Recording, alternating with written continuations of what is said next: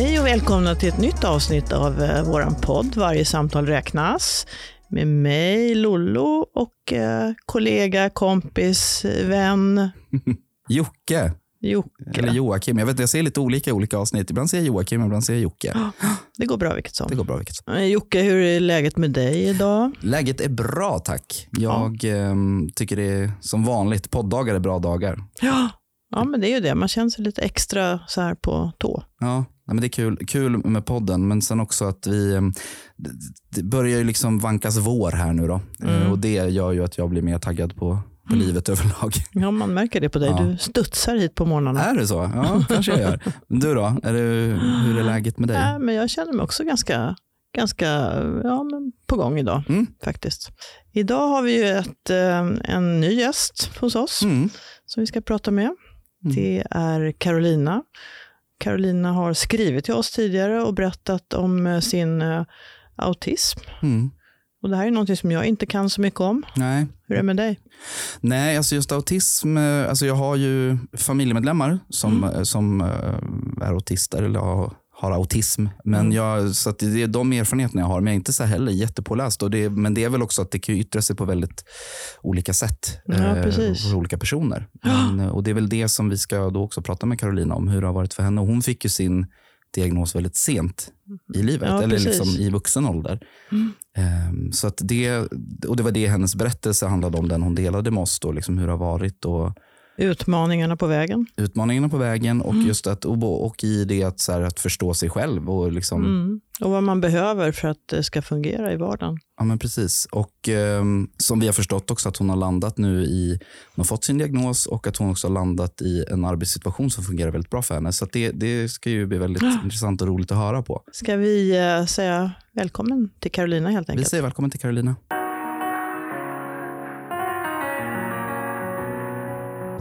Hej Carolina och välkommen hit till oss. Hej, tack för att jag fick komma hit. Ja, vi är jätteglada att ja, du är här. Ja, vi är så glada att du är här. Och jag är jätteglad över att vara här. Ja, vad kul. um, jag tänker, vi kan väl bara börja lite från början, för vi känner ju inte dig, vi har läst din berättelse. Men kan du inte berätta lite om ja, men vem du är och vad du, uh, vad du gör idag? Um, ja, uh, jag heter då Carolina. Uh, Jag fick min autismdiagnos för ungefär fyra år sedan. Då var jag trettio, mm. så väldigt sent i livet. Mm. Um, och um, ja, jag vet inte om jag ska börja berätta. Nej, du kan, äh, vi börjar lite från början. Så här bara, vad, vad jobbar du med idag till exempel? Um, ja, uh, jag jobbar som projektmedarbetare inom ett projekt som heter Lyssna på oss. Mm. Uh, och det syftar till att öka kunskaperna om just A D H D och autismdiagnoser hos kvinnor och icke-binära. Fint, alltså, mm. alltså vad bra. Bra projekt ja. Också när man har egen erfarenhet. Hur länge ja. Har du gjort det? Över ett år nu. Vi är inne på år två, för det är ju ett treårigt projekt. Ja. Arbetsfondsfinansierat. Ja, och det är ju faktiskt första gången jag trivs på en arbetsplats. Ja. Jo, men du berättade, vi kommer ju komma in på det lite grann sen. Mm. Men precis, du, du har ju förstått att du har haft en del utmaningar just, på, just när det kommer till arbete och som mm. är kopplat till det som visade sig sen då, den här, var den här diagnosen som du fick. Mm. Mm. Men du sa att du fick den ganska sent i livet, men du, i din berättelse så har du beskrivit hur det började redan som liten, när du var liten, i skolan och så. Kan du berätta hur det var för dig då innan du visste någonting om diagnosen? Uh, ja, alltså... Det var väl där i eh, mellanstadiet ungefär som eh, jag började få ångest. Och eh, jag ville inte gå till skolan, men ah, jag gick ändå. Men på mor- varje morgon hade jag väldigt så här, stark ångest. Och, eh, det, det blev jobbigt att sitta i ett klassrum mm. med över trettio elever. Mm. Eh, och... Eh, Jag började ju få även tvångstankar och sen ätstörningar. Mm. Eh, och jag började ju isolera mig hemma. Mm. Så jag tappade alla vänner jag hade. Mm. Kom allt det här samtidigt då när du gick på mellanstadiet? Alltså det här, de här grejerna du berättar om nu? Ja. Det var liksom där. Ja, mm. Det var där du började. Typ. Men visste du då, jag tänker när man går mellanstadiet, där är man ju inte så gammal. Eh, kund, visst, så här, nu kan du ju sätta ord på det, så här, jag, jag kände ångest, jag kände jag fick tvångstankar. Visste du vad det var när du, eller liksom, kunde du, kunde du sätta ord på vad det var för någonting när du var så ung? Eh, nej, alltså jag visste, jag förstod väl inte själv då nej. riktigt vad det var. Men min mamma ringde ju B U P eftersom hon förstod att det var ju något som inte stod rätt till. Och jag, jag gick väl där kanske ett år tror jag. Mm. Eller något, men jag kände att de inte förstod mig. Mm. När jag berättade om mina tvångstankar och mm. ja, det slutade med att de, de sa att det bara var vanliga tonårsproblem mm. typ. Och, mm. Mm. Men ja. Kunde du få något extra stöd i skolan då? För skolan visste också om att du hade det jobbigt, eller? Nej, eller det var väl på grund av... Jag hade väldigt svårt med matten.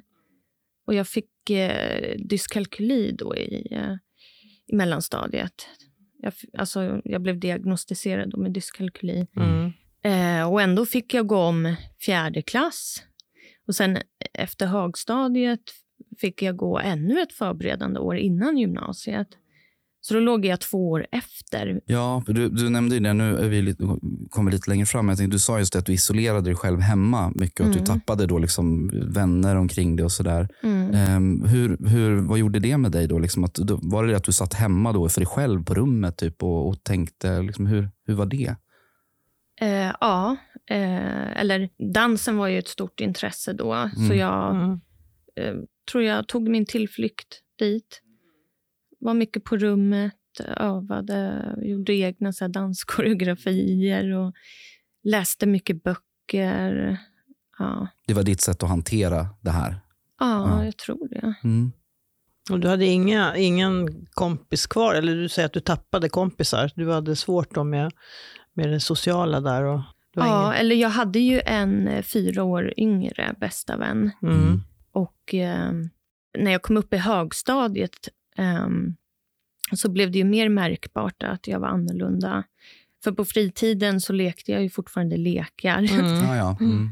Med min fyra år yngre bästa vän. Och, men samt, så det, det är lite som med autism. Att man, på ett sätt är man yngre och på ett sätt äldre. Mm. Liksom. Ja. Uh, för samtidigt som jag lekte lekar med henne så tyckte jag om att läsa böcker och så här... Um, filosofera typ. Mm. Mm. Ja. Mm. Jag tänker på det här du sa um, att um, det blev märkbart när du kom upp i högstadiet, just att så här, som du säger, du lekte mm. fortfarande lekar medan uh, mm. de dina jämnåriga kanske gick vidare, gjorde annat, vad man nu gör när man är tonåring. Tyck, kände du själv då när du gick på högstadiet så här, jag är så himla annorlunda från alla andra, eller var det liksom andra som påpekade till dig att så här, men va, leker du lekar, eller liksom, hur var det? Var det liksom, insåg du själv? Eller tänkte du själv att så här, jag, jag är så annorlunda mot mina jämnåriga? Jag vet inte om jag tänkte riktigt, åh gud vad annorlunda jag är. Men jag kände väl att det var något så här off. Mm. Mm. För jag, jag för, försökte prata med tjejerna i klassen. Jag försökte göra mig hörd. Mm. Eh, men det, jag fick känslan av att de tyckte att jag var typ omogen och ja. konstig. Jag klädde mig inte som dem, nej. Sminkade mig inte, hade inget intresse av att prata om killar. Nej. Nej. Nej, men det är väl precis det där du också menar, Jocke, att när man blir tonåring så går man, alltså om man då inte hänger med i den utveckling som lite så här förväntas av en som tonåring, uh-huh. då blir man ju bara där betraktad som lite egen. Uh-huh. Men vad var det som var mest utmanande? Var det det här sociala eller var det plugget? Alltså själva pluggandet? Eller? Ja, det sociala och mm. skolan. Eh, jag kunde efter lektionstid så gick jag på så här extra mattelektioner. Jag kunde sitta hemma på kvällarna och traggla med matten och med läxor och så. Men mm. ändå så, ja, så gick det inte. Mm. Och jag tycker det, jag tycker det ändå var synd att ingen lärare eh, fångade upp mig. Mm. Precis. Och jag gick ju ofta till skolkuratorn. Mm. Men, ja, ja, det tycker man ju är så konstigt. För det är någonting som de borde ha koll på, så är det ju just om en elev ja, men har sådana svårigheter som du hade, att man inte då tar tag i det och gör mm. någonting av det. Det är ju väldigt tråkigt, konstigt. Mm. Mm. Men jag tror också att så här, det, det jag upplever, eller som jag, som jag, jag, jag själv, så här, det här har jag nämnt i podden tidigare, men att jag, jag håller ju på att utredas för A D H D själv. Mm. Eh, och jag tror att så här, kunskapen fanns inte riktigt där på det. Jag, jag fyller fyrtio år, så att jag är lite äldre än vad du är, men vi är liksom ändå i ungefär samma ålders. Liksom. Och jag tror att det är väl, det är väl bristen på kunskap då. Mm. Ja, men när det gällde A D H D eller, eller autism, då var det mycket som man pratade om. Det var killar som hade det, och det var de här stökiga killarna. Och det, mm. ju, jag menar, och det är ju supervanligt, det kan jag tänka mig att du förstår, eller vet väldigt mycket om i med tanke på det du jobbar med. Just att det här att mm. det kan ju se otroligt annorlunda ut för ja, men, tjejer och icke-binära. Så just mm. att så här, hur det yttrar sig, de här diagnoserna. Mm. Ja. Mm. Eh, och jag menar, det är ju någonting som vi kanske vet mer om idag. Mm. Men det är det som är så synd, och det är det som är så frustrerande som man känner själv om man ska prata i egen erfarenhet, just att så här, för jag har sagt exakt samma sak, så att ingen snappade upp att det här. Såg. Att ingen mm. såg det här. Mm. Mm. Det är så himla synd. Mm.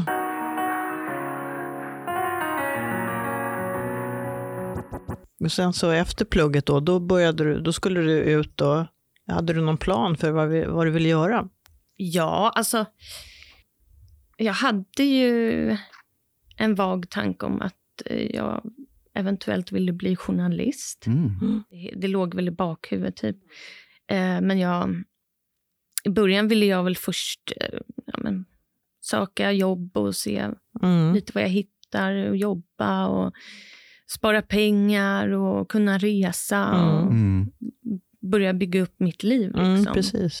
Men det blev ju inte riktigt så. De jobben jag hittade, eh, jag varade ju inte så länge. Nej. Nej. Det var svårt att hitta någonting som passade dig. Det var situationer som uppstod som jag, som jag själv inte förstod. Alltså jag förstod inte riktigt vad som hade hänt. Nej. Vill du berätta om någon sån situation, ett exempel? Mm. På, mm.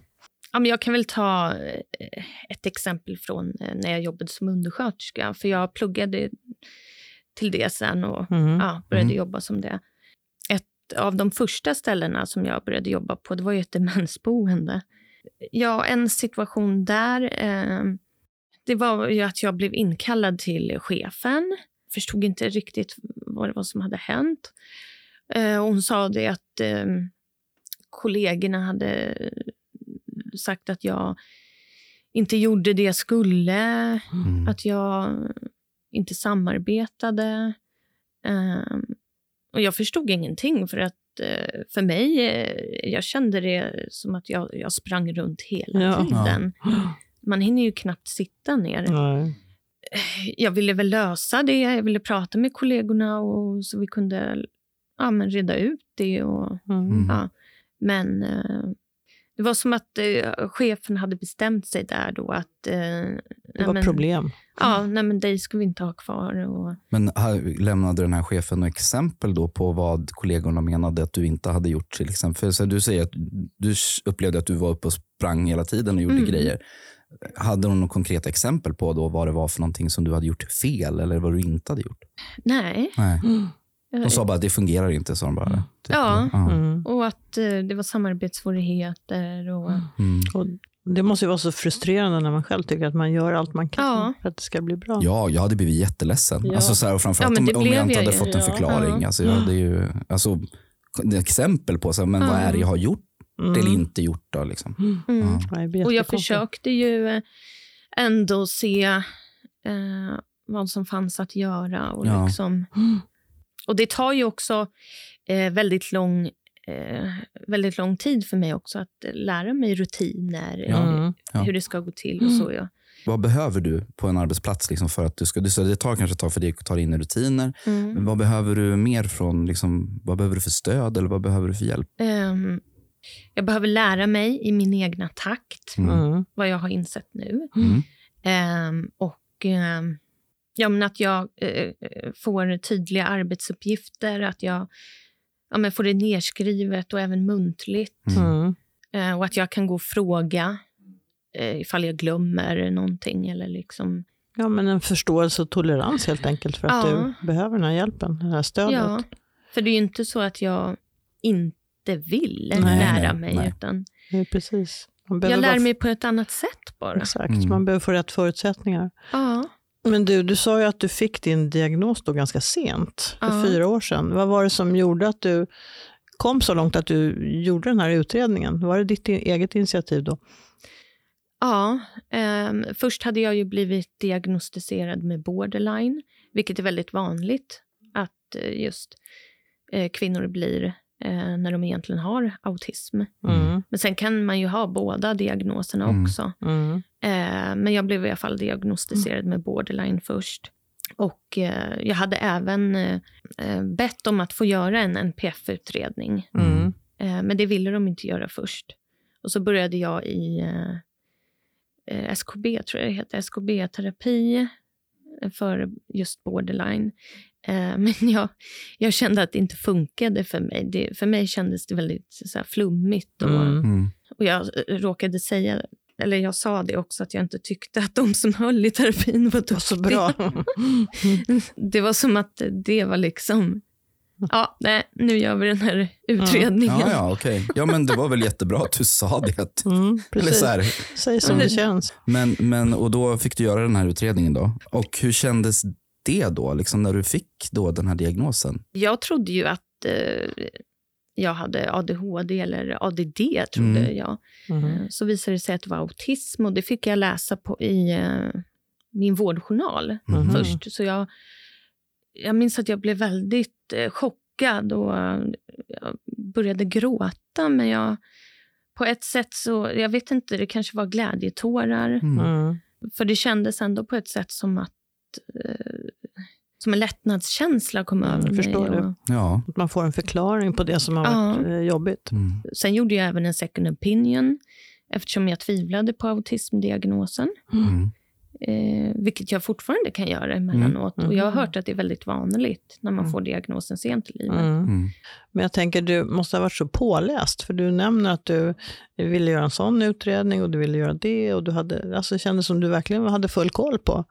Ja, men jag, jag är väldigt påläst ja. mm. om de här diagnoserna. För, ja, men jag, jag googlade mycket och jag ville liksom... Jag förstod själv att det var något som inte stämde. Mm. Mm. Eh, Men nu då med din autism, vad behöver, hur, hur hanterar man det då? Alltså medicinerar man, eller är det att man hittar strategier i sin vardag för att eh, må bra, eller är det en kombination? Ja, det finns ju inte medicin direkt mot Nej. symptom och så. Eh, och strategier försöker jag hitta i vardagen, men det är inte lätt för att vardagen är väldigt kämpig för mig just med... Ja, men så här, hushållssysslor och mm. eh, jag märker att jag blir mycket väldigt uttröttad av ja, men så här, enkla saker som matlagning, städning. Mm. Sånt tar väldigt mycket på mitt psyke, har jag märkt. Mm. Och, eh, jag försöker fortfarande hitta strategier mm. för det, men mm. det är jättesvårt. Har du stöd av någon runt omkring dig som hjälper dig då med de här grejerna, alltså som kanske då pushar dig lite grann då, eller så, eller känner du att du... Eh, jag har ju sökt boendestöd, men mm. jag har ju fått avslag två okay. gånger. Mm. Och alltså jag själv till en början var ju så här att nej, men jag behöver inte det. Jag, jag kan ju göra de här mm. sakerna, det är ju inte det. Mm. Eh, och sen så tänkte jag okej, okay, ja, men jag söker då, får jag se. Och så blev det avslag och, och då känner man så här, nej men vad dum jag är. Mm. Jag behöver inte hjälp med det här, jag kan ju ja. utföra de här ja. sakerna. Men det är ju just det, det, jag sker... kan utföra det, men jag... Det kostar på. Ja, det är många som inte förstår det. Utan jag förstår dig. Då tror de istället att man är lat ja, och nej, liksom... Ja, mm. ah, gud vad bortskämd, hon orkar inte städa sitt hem, ja, men typ så. Men det handlar liksom... om den här ja, men energiregleringen. Mm. Energiregleringen. Och, och att, återhämtning. Och, ja. och att komma till skott. Så är det för mig i alla fall. Just ja. att, att, att faktiskt, som du säger, du kan ju de här sakerna. Ja. Men det är att komma till stadiet att man ska göra dem också. Det är ju ja. där, det är där problemet ligger. Ja. ja, och att man inte fastnar i något moment. Nej. Eller liksom... Mm. Ja, för när jag gör något, då, då gör jag det ändå till hundra procent och så. Precis. Mm.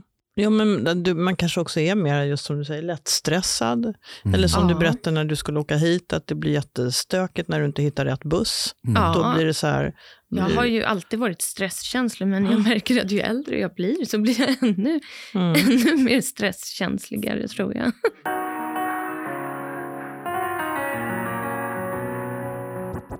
Men jag är lite nyfiken på nu, du berättade innan att nu, det jobbet du har nu, eh, det sa du att det är det första jobbet som du faktiskt trivs på. Mm. Hur kommer det sig? Vad är det som gör att du trivs så bra där? Jag tror, alltså... Det har ju att göra med chefen. Mm. Det är ju otroligt hur, hur om man bara får det stödet man behöver, hur, vilken skillnad det kan ge eller göra. Mm. För hon såg ändå mina styrkor och ja, men gav mig det stödet jag behövde. Liksom. Mm. Eller ja, hon ger ju mig stöd mm, ja. fortfarande. Men hon, hon såg mig och det kändes som att jag hittade tillbaka till mina styrkor på något sätt. Mm. Eh, det här med skrivande. Eh, och eh, det är otroligt hur mycket skillnad det kan göra bara av att ha någon som tror på en. Verkligen. Mm. Och som är lyhörd, som du säger, ja. som ser en och, och kan se att så här, för det, det där tycker jag är en av de absolut viktigaste egenskaperna hos en chef, mm. är just att se att man måste leda olika personer på olika sätt, alltså just för att alla har olika förutsättningar, ehm, och att man måste då som arbetsledare och chef eh, verkligen då skapa bäst för förutsättningarna för personen det gäller. Mm. Mm. Så jag blir jätteglad att höra att du, att, att du har, har en sån chef. Jag har också det. Så här, och vi har vi också gjort en del anpassningar nu när det visar sig just att ja, men antagligen att jag har A D H D. Så har vi gjort en hel del förändringar här på hur, mm. hur, hur min arbetssituation ser ut. Och det, har ju, det är som natt och dag. Jag har också varit sån också otroligt stresskänslig och otroligt liksom... snurrig och du vet så här och, mm. och, och har svårt att komma till skott med grejer, men det är liksom som natt och dag nu. Jag är mycket, mycket, mycket lugnare nu för att vi har anpassat det ut efter min förmåga. Så att jag, Exakt, ja, man är lugnare. Man är lugnare i sig själv, och, och man känner sig trygg i att så här, jag vet att så här, det handlar inte om att jag är dålig på, jag är bra. Jag är bra på många saker och här får jag möjlighet att mm. ja. Mm. Så jag, jag kan relatera, jag känner jättemycket, jag relaterar jättemycket mm. till din historia. Jag kan tänka mig mm. att många som lyssnar på det här också gör ja, det. Mm. Och det är därför det känns så viktigt och så bra och fint att du är här mm. och delar med dig. Det är mm. verkligen. Ja, nej, men det är ju... Visst, det finns ju mer kunskap idag, men mm. det behövs ju uppenbarligen mer kunskap. Ja. Mm. Just om eh, flickor, tjejer, kvinnor med autism. Mm. Mm. Um, för... Det visar sig ju inte på samma sätt. Nej, det och forskningen är ju gjord på pojkar, så... Ja, det är så. Mm. Ja, då är det ju inte konstigt att man inte har upptäckt Nej. det. Men... Nej, absolut. Men du, jag tänker på det. Tycker du att det är... Brukar du berätta för personer du möter nya om din diagnos så att du får liksom en förståelse direkt? Eller tycker du att det är jobbigt att prata om det med människor som du inte har träffat förut? Nej, jag brukar berätta det. Mm. För jag menar, jag skäms inte, utan... Även fast jag inte har planerat att berätta det så brukar det ändå bara komma. Ja, och det är ju väldigt bra, tänker jag. För då tar ja. man ju också udden av det här. Alltså man, att man kan känna skam för att man har en viss diagnos. Eller, ja, men du ja. vet, så att man ja, för det finns det... ju många som känner, som ja. känner skam över just. Ja. Um, som inte vågar tyvärr. prata. Så det är ju så himla skönt att du mm. har kommit dit. Ja. Har du något tips till någon person som kanske känner igen sig i din historia och liksom det. Har du något tips till den personen? Vad, vad tycker du att den ska göra? Lita till dig själv och sök, eh, sök dig till vården och be om en N P F-utredning. Mm.